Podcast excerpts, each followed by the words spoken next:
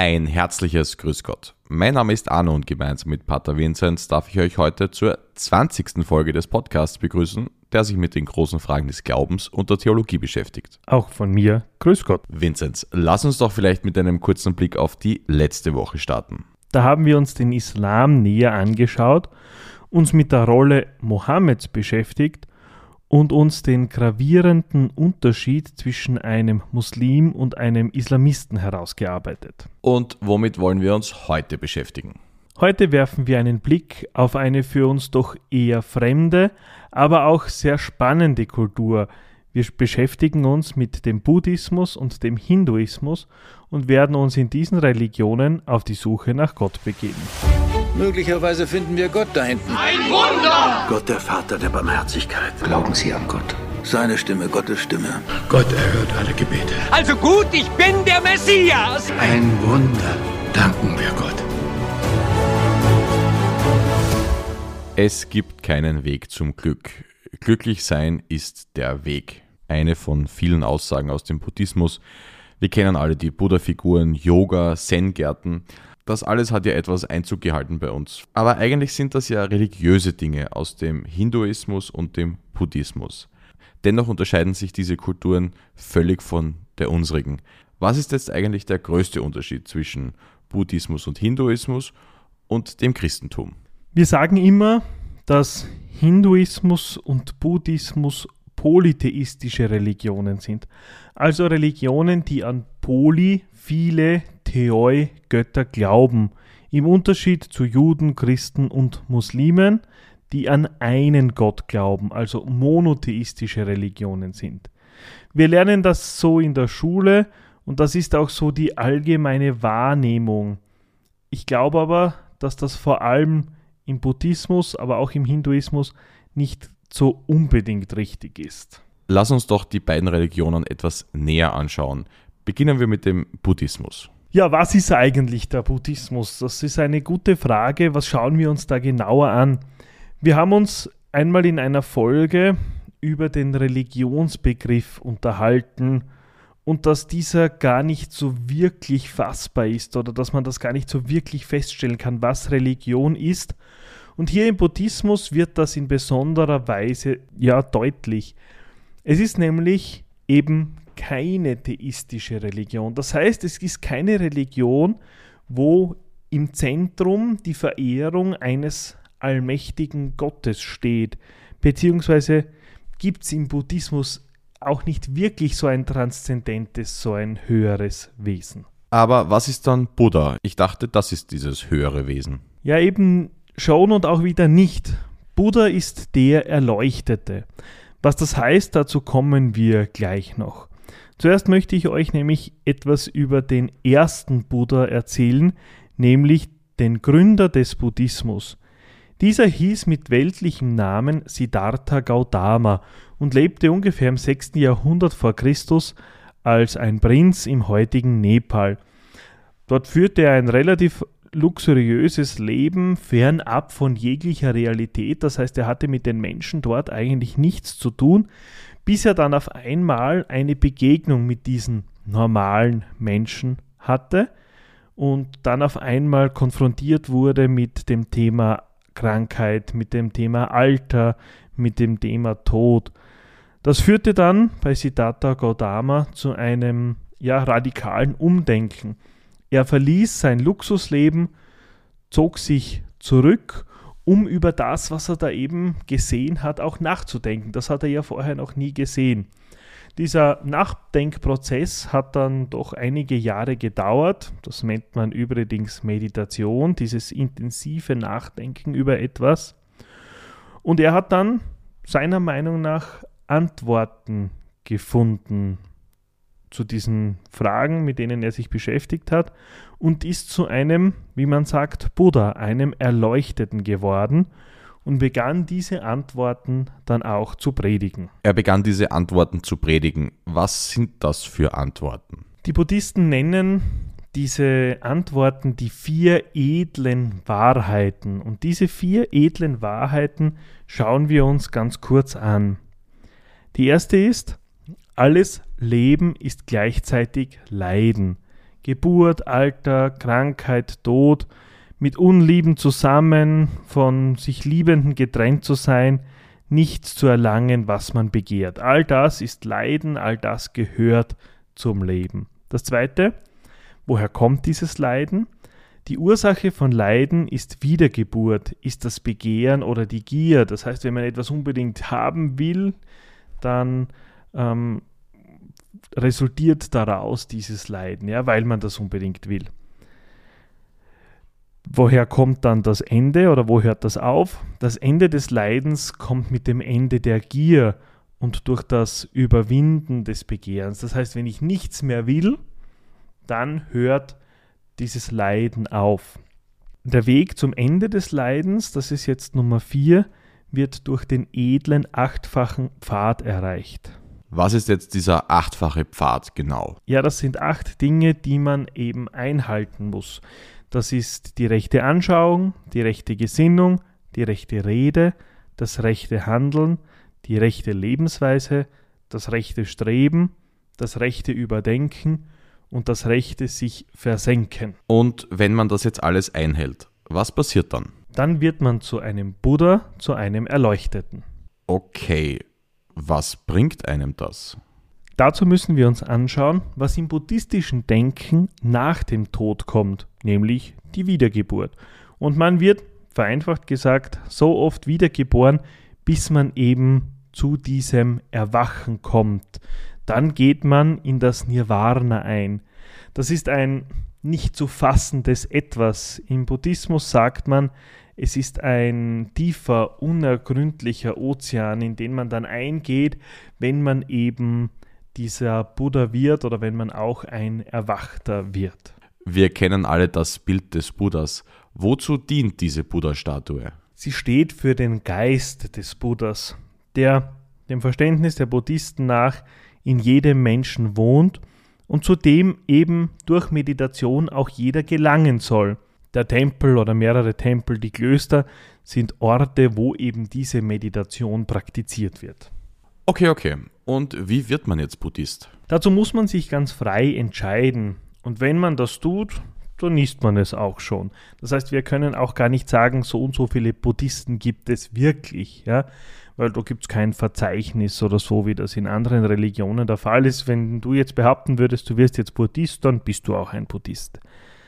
Viele aber, die sich entscheiden, Buddhist zu werden, verbringen eine gewisse Zeit, ein paar Monate in einem buddhistischen Kloster, um eben eine gewisse Lebensanleitung auch zu erfahren. Ja, wie lebt man als Buddhist? Das gehört ja auch dazu. Ich kann ja nicht sagen, ich bin ein Buddhist und dann lebe ich einfach so weiter.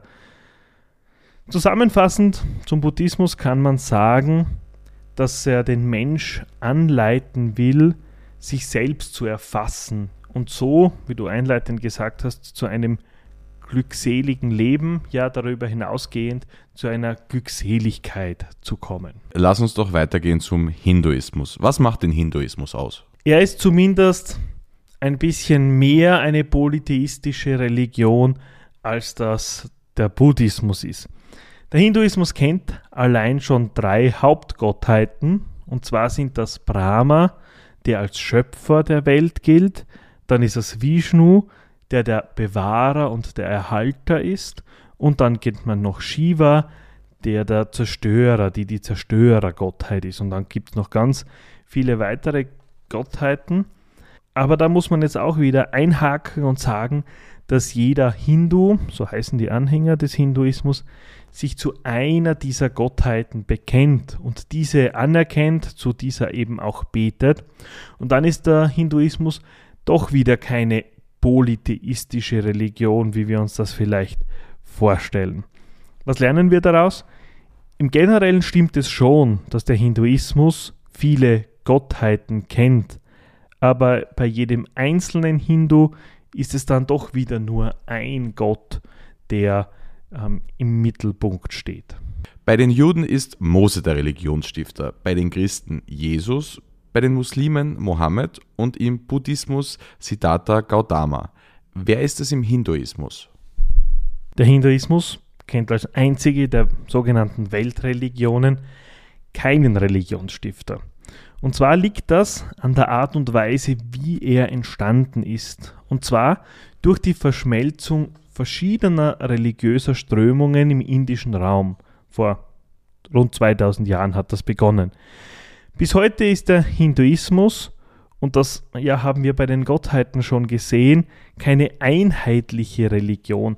In der Wissenschaft spricht man auch nicht vom Hinduismus, sondern verwendet eher die Begriffe hm, Hindu-Tradition oder auch Hindu-Religion. Okay, okay. Woher kommt dann aber der Begriff Hinduismus? Das ist ein sehr, sehr junger Begriff und er kommt aus der englischen Kolonialzeit und wurde von den Engländern eingeführt, um die Menschen in Indien von den Christen und von den Muslimen zu unterscheiden. Das heißt, wer kein Christ und kein Muslim war in Indien, war ein Hindu. Und das taucht zum ersten Mal, dieser Begriff taucht zum ersten Mal 1808 auf. Hindus selbst kennen den Begriff Hinduismus ja eigentlich auch gar nicht, sondern verwenden, um ihre Religion zu bezeichnen, das Wort Sanatana Dharma. Das heißt, eigentlich gibt es den Hinduismus gar nicht. Nein, so wie wir uns das vorstellen, wie das Christentum oder das Judentum, so gibt es den Hinduismus nicht. Das ist tatsächlich eine Einführung der Engländer zur Unterscheidung, ja, wie schon gesagt. Es gibt sehr, sehr viele unterschiedliche Hindu-Traditionen, die sehr wohl Gemeinsamkeit haben, aber in ihren Ausprägungen dann doch sehr unterschiedlich sein können. Lass uns doch diese Gemeinsamkeiten etwas genauer betrachten. Drei Gemeinsamkeiten sind es vielleicht, die man so annennen könnte. Das erste ist die Heilige Schrift. Das nennen die Hindus Veden. Übersetzt ist das heiliges Wissen oder heißt das heiliges Wissen. Das ist eine Offenbarung, das ist irgendwie von einem Gott offenbart worden und in diesen Schriften stehen Opfersprüche drinnen, Gesänge drinnen, Zauberworte drinnen, Lieder drinnen, die zur Verehrung einer gewissen Gottheit auch dienen. Das zweite ist das Kastenwesen. Das Schicksal eines jeden Menschen ist im Hindu-Denken vorherbestimmt und zeigt sich in der jeweiligen Kaste, in die er hineingeboren ist. Wir kennen vier Kasten. Ja, die erste ist die oberste, die Brahmanen sind die Priester. Das nächste, die zweite Kaste, das sind dann die Politiker und die Fürsten. Die dritte Kaste sind dann die Kaufleute, die Bauern, die Handwerker. Die vierte Kaste, das ist das einfache Volk, die Arbeiter, die Diener. Und dann gibt es noch die Kastenlosen, die sogenannten Unberührbaren und dann noch die Nicht-Hindus. Und je nachdem, wie man gelebt hat, das ist jetzt das dritte der Gemeinsamkeiten, wird man in eine Kaste wieder hineingeboren. Hindus glauben an die Reinkarnation, also an die Wiedergeburt, wie auch die Buddhisten. Und je nach Karma, also wie man gelebt hat, wird man dann in eine höhere oder in eine niedrigere Kaste hineingeboren. Und je nachdem, in welcher Kaste das man eben lebt, umso besser oder umso schlechter geht es einem dann auch.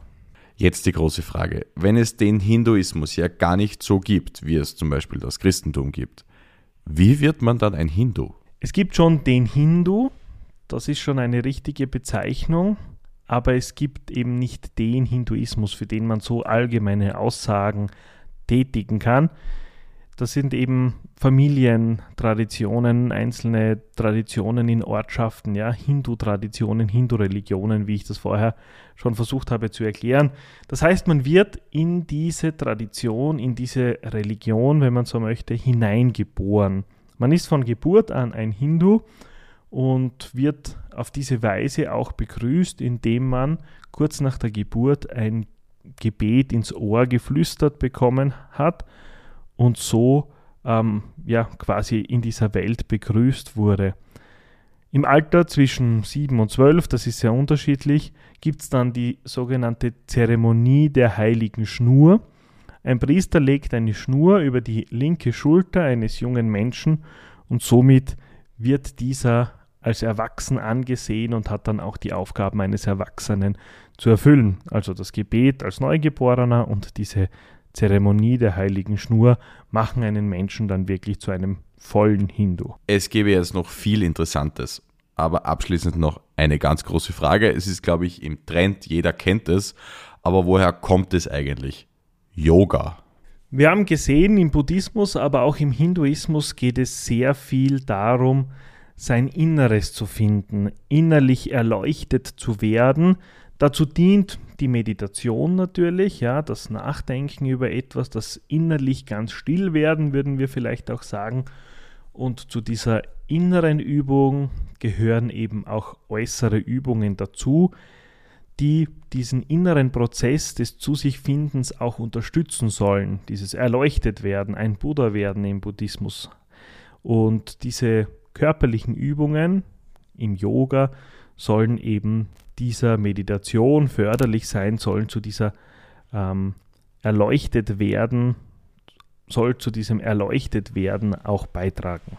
Das ist ganz einfach Yoga, eine ähm, Form des Gebetes vielleicht im Buddhismus und auch in Teilen der Hindu-Traditionen. Gut zu reisen ist besser als anzukommen, hieß es schon im Buddhismus. Langsam sind wir aber dennoch auch am Ende unseres Podcasts angekommen. In den letzten 20 Folgen haben wir versucht, einen Einblick in die großen Fragen des Glaubens und der Theologie zu geben. Nächste Woche gibt es dann die letzte Folge. Da möchten wir abschließend noch einen Überblick über den gesamten Podcast geben und das Wichtigste kurz zusammenfassen. In diesem Sinne, Grüß Gott. Gott.